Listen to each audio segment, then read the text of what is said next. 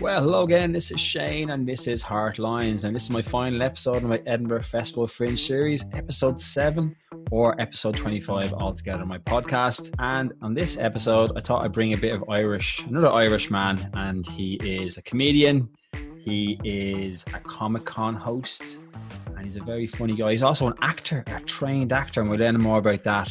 And his name is Des O'Gorman. Hello, Des. How you doing? Not so bad, Shane. Good to be here for you, mate. And yeah, I suppose yeah, trained actor. Let's let's start high and just head straight into the ground from that point onwards. Where did you train to be an actor? Was it in Scotland or? Yeah, yeah. I, uh, I I came to uh, to Edinburgh, which is where I'm still at. I, I came to attend Queen Margaret University in um, in Edinburgh. Uh, wonderful uh, university. It's, if anything, it was it was a great opportunity to to to get out of Ireland just for a little bit. I'm glad to see that Edinburgh didn't reject me like a bad organ transplant because I'm still here. So I'm I'm taking that as a as a plus sign. So yeah, it came over 2008. Oh wow, God, 12 years. Good jeez, God. yeah, jeez. Yeah, it's just crazy that um, when you really think about it, that, that time just flies by just so fast. Oh, it does. It does. Crazy. Right. Now, where did you come over from? Whereabouts in Ireland are you from, Des? Uh, I'm from a wee uh, wee village called Mullaghbawn, uh, near uh, near Newry, uh, Newry uh, Forkhill way.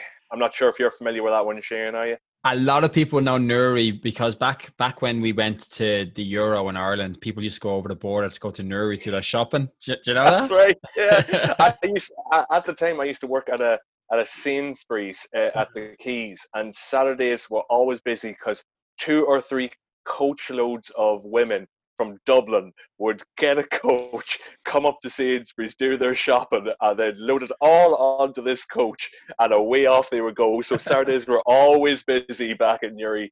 Uh, on the Saturdays because the because they were coming coming up for the exchange rate in the euro, mate. Oh, we gonna yeah. short of that. No, let's go back to the trained actor now. So, like, you, how long did you do acting for? Study acting for? Uh, I studied it for uh, for three years. I uh, like I said, 2008 is when I uh, when I started, and I finished uh, 2011 with a bachelor's degree in uh, drama and performance. A, pro- a proper thespian, if you will. It was quite. It was an intensive course, but it was a, a great course. Met friends that I, I still talk to to this day. I've been to many of their weddings and things like that. So you, you, you get to meet some like really really good people, and Yeah. it's it, it's just it was a good life experience more than anything else. Yeah, definitely. Yeah. Have you Aye. done Have you done much uh, acting? Have you done any stage stage acting or theatre? Oh or... yeah, yeah, yeah. I've done a lot of a lot of stage work around uh, around Edinburgh. I've done like uh, touring productions and uh, wonderful local theatre as well, which is great. Edinburgh before COVID uh, kind of hit was like a really uh, buzzing metropolis. You had like a, a lot of like little independent theatres, and you got like the big theatres over here, like the Festival Theatre and uh, and the Playhouse, things like that. So you, there was always so there was always something to go and see, be it theatre wise or comedy wise or live music is also great in Edinburgh as well. So hopefully once all this pox and virus thing blows over and the city can get back to itself again, maybe we'll get to see like the comedy and the, the theatre take off again. Because it, it's like those little things that you miss of like when, you when you can't do them anymore. Like I, I loved going to the to the theatre and seeing like really great productions, turn productions or local productions. I've seen a few of my friends in local productions and just the quality of the writing and the acting and the directing that you get is always something that I feel many people can dismiss it. I, don't know if many people get this, but if you, you say to somebody, um, "Oh, I'm I'm an actor," they usually instantly go, "Oh, what have you been in film wise or television wise?" Yeah. But uh, uh, acting's not always about that. It's not always about you know the big screen or the little screen. There's always local uh, theatre, and many Mhm. people either don't appreciate it or don't support it enough. And I think that if people were to experience like really good theatrical productions, I think it would get more of the support that it needs, which is something that it's desperately not getting during this whole uh, virus breakout.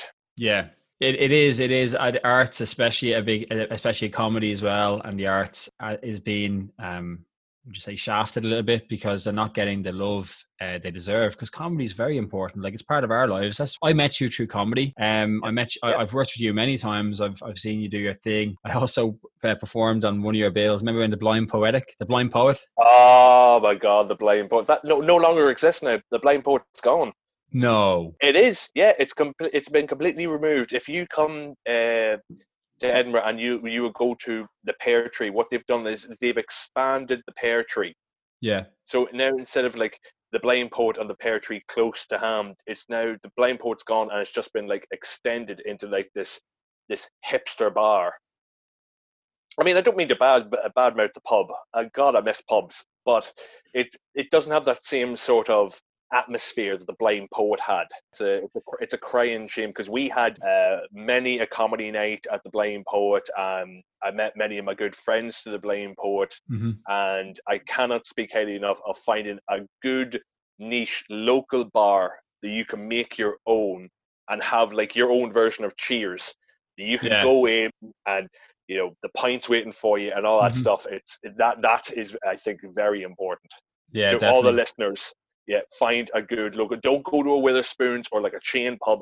Find an old, old man pub, and just and just find a bar stool, plant your arse there, and that's that's now your seat. You yeah. need people need to do more of that. I I missed that, especially during COVID. Uh, that's not gonna not gonna happen because the bars, even if the bars are open, some of the bars are open for, uh, especially in Ireland, they serve food and they have a bar open, but you can't sit at the bar because it's too close yeah. to the bar, man. Let's talk about the Edinburgh Fringe. Now, what was your first experience uh, of the Edinburgh Fringe? Uh, oh, well, okay, yeah, this actually leads into a good story. This is something I completely mm. forgot about. Uh, so, obviously, the first time I was over in Edinburgh was uh, 2008. I was uh, here uh, in September, and obviously the Fringe is August time, so I just missed the 2008 Fringe during this summer break, I went back uh, back home, and there was uh, oh my god, there was a talent show going around for the for BBC Northern Ireland, and it was called Find Me the Funny, where they were trying to find new comedy stand up to try and get away from you know the the hole in the wall gang and that type of political humor. They trying to want to get away from that. Mm. So they did like this reality TV show and and I applied. Many of the people, it was like um, Northern Ireland's version of like Big Brother meets uh, Michael McIntyre's Comedy Roadshow type of a thing. And so I spent the summer in Ireland uh, doing this TV show and getting training for. And so my first experience of the Fringe was actually appearing in the Edinburgh Fringe on a bill for uh, Find Me the Funny and we did two sold out shows at the Gilded Balloon. And there was myself, uh, Aaron Truss, Mickey Bartlett, who's a big name in, in comedy now, uh, Sean Hegarty. Uh, there was like a load of us that, that, that attended it, and we did it to 700 people. It was two 350 seater, and we had the two shows completely filled out. And it was both an amazing thing and a terrible thing all at the same time because I got to perform in front of like 700 people and it was a phenomenal feeling. And I have not been able to get an audience of that size since then. So I kind of peaked really high and I've been trying so hard to get those numbers back again and yeah. it just hasn't happened for me. Um, but I mean, like to start to, first of all, like experience the Fringe for the first time is amazing. But then to perform at the uh, at the fringe and and kind of get caught up in the excitement and the energy that that happens during the month of August in Ed, uh, in Edinburgh is eh, just an amazing amazing experience. It's such a, there's so much going on. There's comedy, there's music, theater. It's it's just it's it's like all sorts of art forms and all the all the most craziest, interesting clever writers, comedians are all up in Edinburgh at that time of the year. Oh yeah, and because it's yeah. not happened this year, it's it's a it's a bit of a shame, you know. It's a crying shame, especially when you walk mm. around Edinburgh and nobody's thrusting flyers into your hand or telling you of two for one offers because it's a day ending with Y or that somebody got a four star review in BroadwayBaby.com. Nobody has mentioned that they've gotten a four star review this this year to me at all. I mean, the first time in 70 years, you do kind of get that that withdrawal from not being able to like either perform or see something. It's yeah. It's it's a weird atmosphere at Edinburgh at this time. Comedy, you know, you you know, and I know it's quite difficult to find your voice, but you found your voice, and you found your voice one of your favorite passions is the Ghostbusters. Okay, what's the fascination with Ghostbusters for you? Well, that's a that's a loaded question. um, it is. I mean, like I as far back as I can remember, one of my earliest memories is watching the the cartoon, the real Ghostbusters. That's mm. like one of my earliest earliest memories. I wasn't around when the original film came out because I was born in 1984, and the film was released, I think, two or three months before I was born. So I just I just missed out on it by a bee's dick. I just missed out. But then, but then I got caught. Up, but then I got caught up on like the the animated series and then the sequel, and it just kind of stuck with me, and it just kind of kept on from there. And it's it, it's kind of just just grown into like a uh, become like a, a huge part of my life. I now uh, cosplay at conventions. Uh, I've met some truly wonderful lifetime, uh, uh, lifelong friends. Uh, I do amazing charity work. Uh, I got a wife. So you know this franchise kind of stems from from uh, this franchise has allowed a lot of amazing things to happen for me. So I'm very grateful to have that opportunity stem from essentially a piece of 1980s pop culture. I mean, yeah, know. true, but it's also it's also people will say in any kind of field it's it's play to your strengths and you're playing to your strength because you are as you say like you are a nerd as you say mm-hmm. you like you like nerdy very stuff. proud you're very, very proud, very and you're very and also when you when I seen that show about the uh, Ghostbusters, you went full Ghostbuster. You had you bought that big pack, and you were able to mm-hmm. to to sell the show when you're telling the show is talk about the fact that Ghostbusters, you know, you should mm-hmm. see it, and and what you're missing when you're watching the the when you, when you're hearing like the the lines in the show and and the comedy gold and all the hidden meanings stuff like that, you know, like T- tell mm-hmm. people about, tell people about the show. Like, what was the the premise for your show doing that show? Well, was, st- yeah, do you, st- do you, still do that show, or or yeah? Oh or, yeah, yeah, yeah. yeah. If I uh, if uh, I had planned to do the show, um, myself and uh, a few friends, we we set up a a, a Ghostbuster themed convention that was going to be happening in um, Glasgow. And it was hmm. meant to be happening um, this year, and obviously COVID happened. We're hoping that we can put it on in November, but we'll see how it goes. It was called it's called EctoCon 2020. Cool. And it was supposed to be like a, a celebration of the franchise because this um, last year was the 35th anniversary of the film. And there was this big event on in America, and it cost about the, sm- uh, about the same as a small bungalow in Dundalk.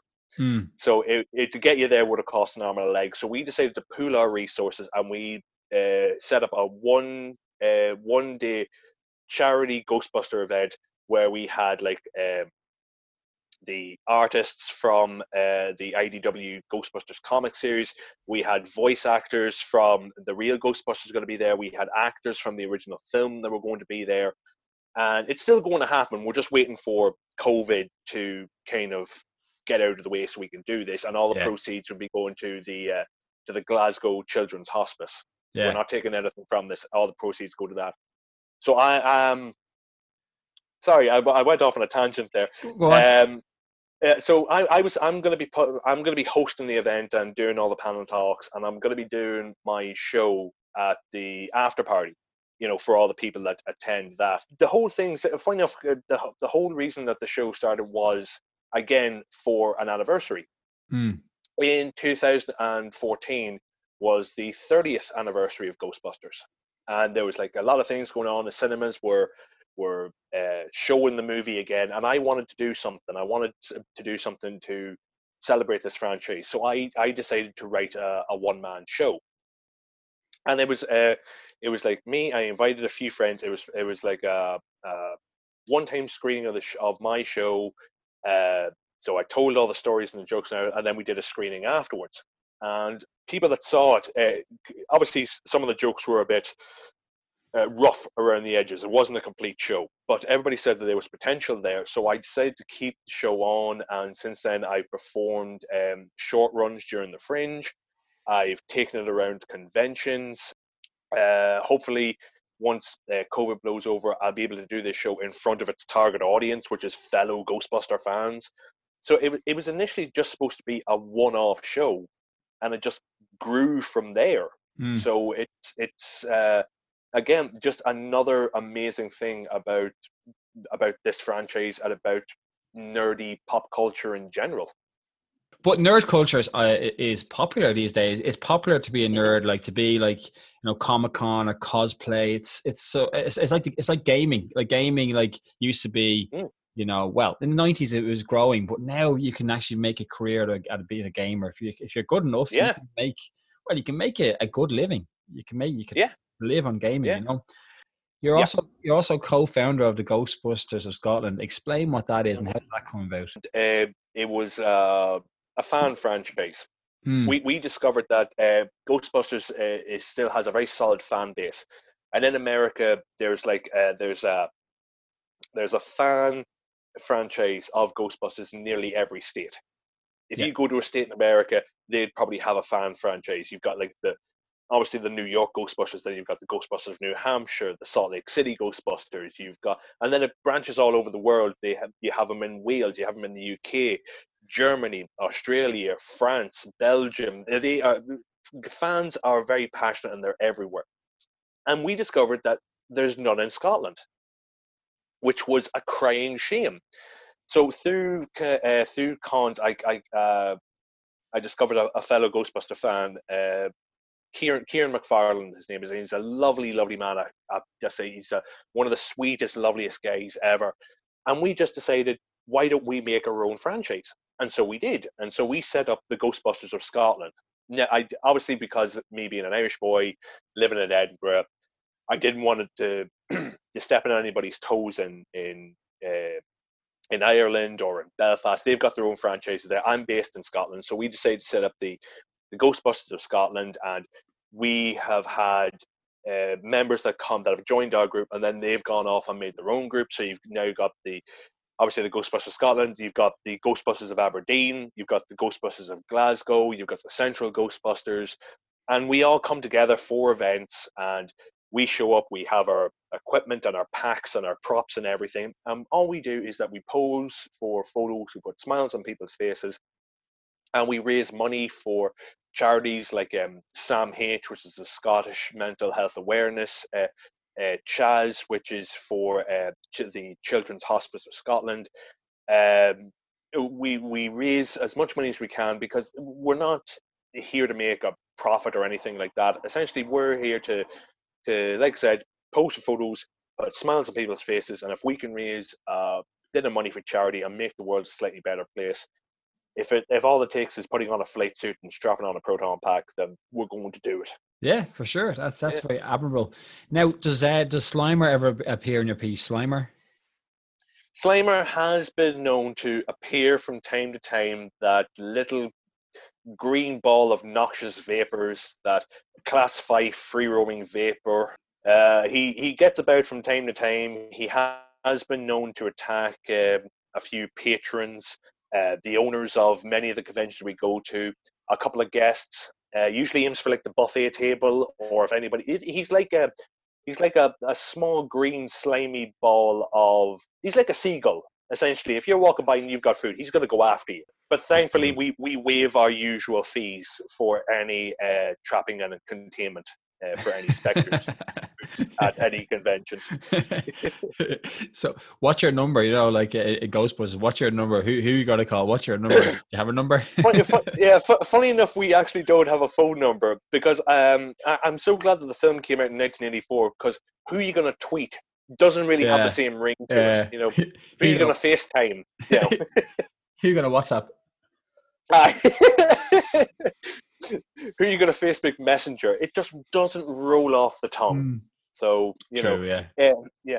But if if you're genuine on your question, all uh, we are all on Facebook, and Twitter, and Instagram. You can get in touch with us uh, that way. We have been known, and we have done like um, personalized videos for uh, kids' birthdays.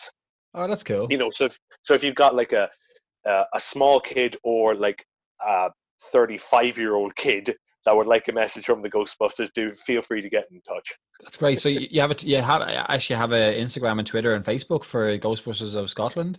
Yeah, if you search for uh, obviously my group's the Ghostbusters of Scotland, but if you search yeah. uh, for Ghostbusters Scotland, uh, Ghostbusters of Glasgow, uh, Ghostbusters of Aberdeen, you'll find us on Facebook, and there's links on there to like websites and uh, Instagram handles and Twitter feeds and so on and so forth. So we're we're we're there and we're ready to believe you.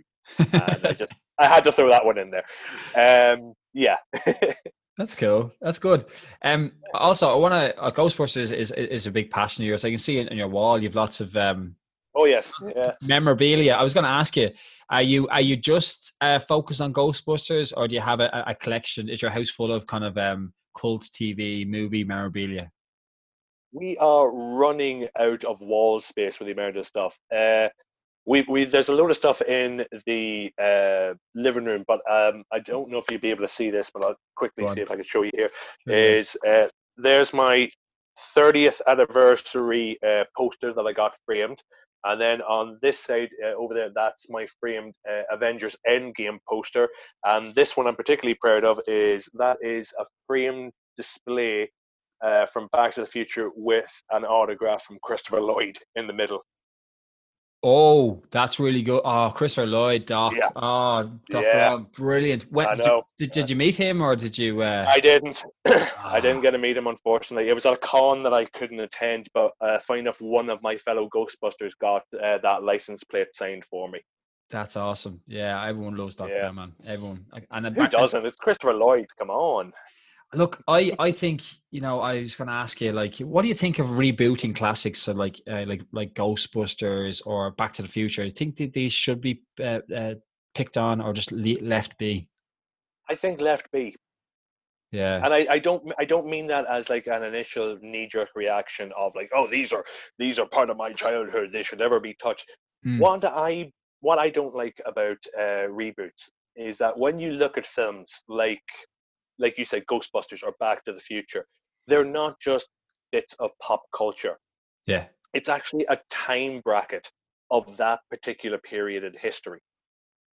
That's that's the thing I love about films is that you can look at a film from like the the 70s or the 80s or the 90s and you can instantly tell that it's a film from the 70s, the 80s or the 90s because it's a little snapshot of like where the creative process was, where the director was at that time, where the writer was. Look how young the actor is and how much passion he's putting into that. Mm-hmm. I kind of find that the the reboots and the remakes you have now, they they don't share that same passion because they're not creating something new. They're recreating something that they know works already. So they're not doing it from a place of passion and love and excitement they're taking a blueprint and they're sketching over it. And yeah. it, it, doesn't have that same that same type of um, tangibleness to it. I mean, if you look at like um, Charlie and the Chocolate Factory, you, you had the original. excuse me.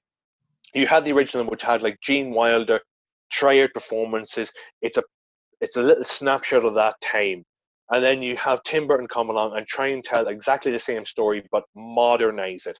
And it just doesn't work because he's already trying to tell a story that's been told. And it it doesn't have that same that that same love and passion because people will inherently always try to and they will compare it to the original. And it doesn't have the same impact because when people went and saw the original uh, Charlie and the Chocolate Factory there was no expectation they were going off of reviews and what people have said they were going in and they were making their own opinion now they have something that they can compare it to and it just it it, it's never going to mash up. If you try and remake, um, say for example, Back to the Future, the reason that that is so timeless is because it's like a really tight story. But the one of the more iconic things out of it was the DeLorean. It's a, it's a it's a classic car. You can't look at a DeLorean and not think of Back to the Future. which was only in there for a joke. The, the the scene where Marty breaks through the barn and the door opens up and the kid shows the the comic. That's the only reason they chose that car was for that one gag. But yet, if they were to remake it now, they'd have to get a modernized sports car. They would never go with a DeLorean again. They've got to choose something else. And why do they have to choose something else? Because the original had a car, so this reboot has to have a car. And it just it, it doesn't, in my opinion, it just doesn't work. Leave leave everything as it is. Come up with new ideas and new stories. Tell new ideas rather than rehashing things that that you think will work again. It was it was a timeless classic and it should yeah. stay there. It shouldn't be shouldn't be played around with because that was Michael J. Fox's one of his best movies. You know, I mean, he's like he was a great he was a great actor. He, I don't, I don't he's, he's a he's a phenomenal actor, yeah. but even he will openly admit that as long as there's breath in his body, he's always going to be Marty McFly. Mm, Nothing, probably. nothing's going to change that. And the same with Christopher Lloyd. He has a huge, huge body of work behind him. It's not just Back to the Future. You've got Addams Family. You've got Baby Geniuses. You've got uh, Dennis the Menace. You've got One Flew Over the Cuckoo. He's in One Flew Over the Cuckoo's Nest. You know, but he will always be known as Dr. Emmett Lathrop Brown. That's right. I know his middle name. Uh, yeah, it's it's just one of those things of it's had its time. Just let it rest. Yeah. Just just leave, just leave it be. You don't need to do anything with it. Just leave it be. If you want to make money, re-release it into the cinema. People will flock to see it again. I know I will. You put it back in the cinema again, I am going to be there front row and center. Totally, I totally agree. Now, have you ever, have you ever, um, have you ever worked in the US? You know, when your comedy or, or for your or Comic Con, have you been over to Comic Con in the US or any of those things? I, I haven't as of yet. It's on my uh, things to do before I kick the bucket list. Is I've got to get over to a convention in America. I I've got to visit New York because I, it's New York. How could I not see New York? Uh, when it comes to like the cons and everything over there, they have as much talent in one state that there is in the whole of the UK. So I I would be a very very small fish in a huge pond. I mean, I'll try. I would mm. love to get my comedy and, and my shows over there, but uh, if I could even get over there and see a bit of the place, I'd be happy with that. yeah. I also know, I also know, well, from knowing you, Des, mm-hmm. is you're a big Doctor Who fan. Oh, that I am. You are very much a big Doctor Who fan, okay? I've not really ever seen Doctor Who. I've, I've seen glimpses of it, but for anyone who never, who's say someone's an alien's come out of space now, maybe from Doctor Who cast, who knows? But basically, what you're talking about, a land on Earth, and you have to explain the, the uh, give a brief summary of Doctor Who. Go. I would say that if you wanted to see the best that humanity can be, you show them an episode of Doctor Who, because the whole the whole premise of the Doctor is is that they are he slash she is an alien that travels around time and space in a in a blue police box, and they essentially help where they can. The whole premise of the show is is that you know there's no no such thing as uh, an unspecial person there's no such thing as absolute evil in the universe that can't be overcome with compassion and love. And if there was ever a show that you needed to watch in 2020, you need to fucking start watching Doctor Who because it is one of those types of shows that it really pushes and motivates you to be a better person. That's the thing that I take from from watching um, uh, episodes of of Doctor Who is is that it's a show that that strives to show you that no matter how bleak things can be, if as long as you've got uh, passion, commitment, love, and a tenacity to do the best you can, you can accomplish a door about Doctor Who. Cool. I must I must check one episode out and get back to you. I, I, will give my, my if, opinion. I yeah, just, if I've I can make a recommend, if I can make a recommendation, Shane, uh, this has always been my go-to episode. Uh, series three uh, is uh, during the David Tennant era. There's a show called Blink. I'm sure many of the people that are listening to this that are also Doctor Who fans will probably say yay or nay. but it's uh, it's a show written by Steven Moffat, who's a f- just a phenomenal writer, and it introduces uh, a new monster called the Weeping Angels, and it's a great gateway episode. So if you watch Blink, it's in series three, it's on Netflix. Okay. Uh, if you watch it and enjoy it, you're gonna love Doctor Who. If you watch it and it's not your cup of tea, you don't need to watch any more Doctor Who. That's like a, just a 45 minute snippet of what the show's potential could be and it's just a great way of introducing you to the show, the premise, the writing, the talent, and it's a great way of just seeing if it's a great way for you to dip your toe in to see whether the show is for you or for or not. How many seasons have there been of Doctor Who? It's been going for a while, hasn't it? Are we talking uh, since it came back on, or from the very, very beginning? Or let's say from the very beginning. Very very beginning it started back in 1963 probably we're probably on to series 40 47 i think. Christopher eccleston he was he was great when the show was brought back in 2005 mm-hmm. and then obviously david tennant just took it into the stratosphere. He was like incredibly popular. Matt smith and peter capaldi are possibly uh, two of my favorite doctors they they bring something to that part which is just phenomenal. And then obviously Jodie Whittaker's come along. Um, I love what she's doing. I know it's not everybody's cup of tea. I'm not going to open up that can of worms. Everybody's got their opinion on these things, but if you just enjoy really good acting and really good stories, give Doctor Who a chance. Cool. I'll check it out. That's awesome. Um, I, I, was asking, I was telling my friend that I was having you on. He's really he's into he's into Comic Con. He's been to Dublin Comic Con, and he, he was asking he was asking me to ask you, would you like to come to see Dublin Comic Con? Have you been to Dublin Comic Con yourself, even? Uh, I haven't. I actually uh, spoke to the guys at Dublin Comic Con to see if they needed a stage host, and they said, "Now nah, we're grand." But I've been, I've been to like so many cons in like Edinburgh and Glasgow, mostly in Scotland and a little bit in the UK and I've enjoyed every single one of them because it's it's just a place where you can you can just thrive and be yourself, and it's it's very warm and accepting, which is brilliant. I would love to come and see uh, Dublin Comic Con. I'd love to get over there and meet the, the the cosplayers there and and whatever guests are there, shake them by the hand, get a few autographs. So if your mate is inviting me over, um, say yes, but he has to pay for my flights and accommodation.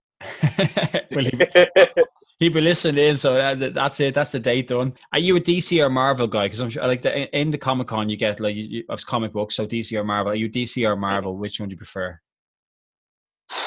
I, I'm. I don't want to be that type of guy. I like both.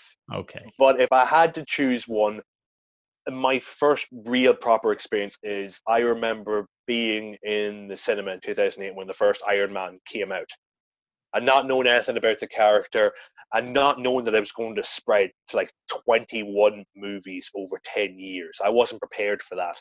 Yeah. So if, if I if I had to choose a side that I would fall on, I would say I could give you the short answer, or I could give you the long, convoluted answer. It's whatever one you want, Shane. I think for the people listening in, they like the long, convoluted. Go for it.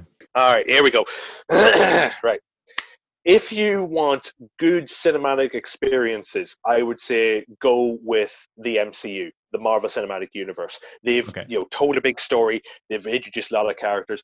The DC stuff is good. It just hasn't found its footing yet, uh, but it's get there. But when it comes to like their animated spin-offs, DC is by far best. When you look at things like Harley Quinn, the Batman animated series, Justice League Unlimited with Justice League, uh, the uh, straight video DC stories like The Dark Knight Returns, all the Superman stories, the the Wonder Woman stories, the Aquaman stories, they've got a great uh, build up there. Same way DC's got a great build up with their um, CW shows like The Flash and Supergirl and Arrow. They've built up a whole big universe there. So it really depends on what you're after. If you want like really good big popcorn actiony movies, you you stick with Marvel. If you want like your really in-depth characters, go with DC, but follow their TV shows and their animated series. Oh God. oh, Jesus, thank God this is full of vodka. Did, Did you see the new the clip for the Batman? I don't, it's very dark, or well, it's not as dark. Oh. as Christopher Nolan, but I don't know what what's the idea behind this. Is is Batman like? Is he is he is it the start of the Batman? It's called the Batman. I think that yeah, it's it's the Batman, so it's not tied into any of like the Christopher Nolan stories or Hmm. the the Justice League ones. That's why it's Robert Pattinson instead of Ben Affleck. I Mhm. think this is going to be like a new take on the on the Batman. And from what I can see uh, from that trailer, which was a brilliant trailer, was a glorious, really. It kind of felt like a little bit like Seven. Remember Yeah, Seven, the the, the serial killer? It had that Mhm. kind of vibe to it, which is kind of like Batman. And I think they're going to take like a new take on the Riddler, where he's like a, a serial killer, which I really like. That he really grounds everything down. Like if you want your dark kind of stories, you can look at DC on that front. I think Marvel's more, you know, uh, it's like it's your popcorn movie. If you want like your your space opera, you got Guardians of the Galaxy. You want your uh, like political thrillers, you've got uh, the Captain America stories. But when it comes to like really well told, gritty stories, you've you've got like you know uh, Batman and the new take on Superman and Wonder Woman. I really like what they did with Wonder Woman as well. So it really, it's pick your poison essentially. But I love what they what they're doing with the with the new Batman and obviously the video games as well look look brilliant. The Batman Arkham series, I I love the Batman Arkham series. It's they are just some some of the best games you could play. yeah, I actually watched that show Gotham. Have you seen Gotham? I never got into Gotham. I got it, into it. Just It's a bit repe- it's a bit repetitive. Like it gets a bit like because I do you know the Penguin's character? I don't forget the actor's name, but he's really good. Like he's just really yeah, he has a, like the, the waddle and he's just very like cold and he's like it's like he's a penguin. It's like he's just straight straight out of water. He's always like ch- Mm. chilly and you know he's not he's not like Danny. you know what I mean? He's not like the Danny DeVito character. yeah. No, no, I get you. I get you. you know. He's, he's always wet. Yeah, he's, He's, always, wet. he's just he's dripping. Yeah, he's, just dripping all the time. he's dripping. Yeah. just get get him a towel. Jesus. uh, it's it's those type of things of like um I, I never got into like um Gotham because if I'm being honest with you, I'm bombarded with so many TV shows that if I was to watch everything that everybody recommended to me, I wouldn't be here. Yeah. I'd be sitting in the, in the bloody living room trying to catch up with everything. So I've got to, I got to pick and choose what I watch, and just Gotham kind of fell by the wayside. However, Yeah. I did see the animated version. They, they did like a new version of Harley Quinn, uh, with um, uh, the girl from The Big Bang Theory does the voice of Harley Quinn, and it's kind of like a a spoof piss take. Uh, it's like Deadpool but with Harley Quinn, and it's got the great comedy all the way through it. And it's it's you. It's only two seasons have been out, and it's a great quick like uh, weekend binge watch if you've got a chance. I'd re- I thoroughly recommend that. Okay, so one more question from your perhaps future date for uh, Dublin Comic Con. He asks Good you, man.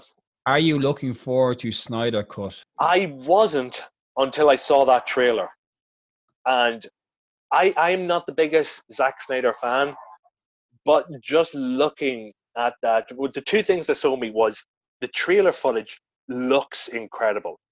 You can say what you want about Zack Snyder, but he is a brilliant cinematographer. He sets up glorious, beautiful shots. And the second thing was four hours. This isn't like a, a, just a re-edited version. This is a four-hour cut of Justice League, where it's going to be it, because it's on HBO Max. It's going to be four one-hour episodes, which I think is a brilliant way of doing it because you really get time to flesh the characters out rather than trying to jam everything into like a two-hour film. Gives you time to bring out the Flash and Cyborg and tell their stories, and then you got Wonder Woman thrown in there. And I don't care what anybody says, Ben Affleck was a friggin' brilliant Batman. And you've got Henry Cavill, he's back in the black suit that looks amazing. I I'm really, really looking forward to seeing what what difference Zack Snyder brings. Because as much as I love Joss uh, Joss Whedon, his take just didn't work for that version of the Justice League with everything that had happened with Man of Steel, um, Batman v Superman. It just it tonally and uh, colorfully as well. It's too colorful and bright and cartoony and it just doesn't gel properly. So to get Zack Snyder back and to finish off essentially his story, I think it's going to be a just a hugely positive thing. Uh, so I'm really looking forward to seeing that. So there you are. There's your answer. Okay, and I want I've got yeah. I've got a question as well because we're still in that kind of like uh, area. Mm-hmm. What did you think of the Joker? Did you enjoy the Joker? Didn't like it. I actually I I I wanted to like it. I really really did, but something. I think we saw it just before like COVID happened, so the cinemas were open, and I came out of the cinema, and I I don't think I've told anybody else this bar my wife. I was petrified. I was really, really terrified, Chin, because the whole premise of the film is that every like everybody's got the potential of having that one bad day that breaks them, and all you need is a symbol to get behind. Much the same with Batman. He's the Joker is the the the coin, the opposite side of that coin of Batman. Batman mm-hmm. is a symbol of good. Joker is a symbol of anarchy. Yeah. And I walked out of that film, and my initial thought was, with everything that's happening now, that's going to be that film that people call back to, as that was the the the match that lit the fuse. Do you know what I mean? Because mm-hmm. with everything that was everything that was happening in the world with the the riots and the the anger and the hatred that was around, and the same type of thing happened with Joker, but he was like the the the linchpin. He was the the the symbol of like, well, if it happened to him, that I can get behind him, and then everything can come crashing down. Mm-hmm. And I was petrified walking out of that film after yeah. seeing it. I really, really was. I, I, again, this is just me. Many people enjoyed the film, and, and kudos to them. But for me, I just could not get past that, and it just scared the living hell out of me. What surprised me is is the guy who directed the Hangover series, Todd Phillips, was director of this movie. Okay, that's immense. That's like what? That's like that's like what a comedy, like a like a, a serial comedy or whatever, like a, hmm.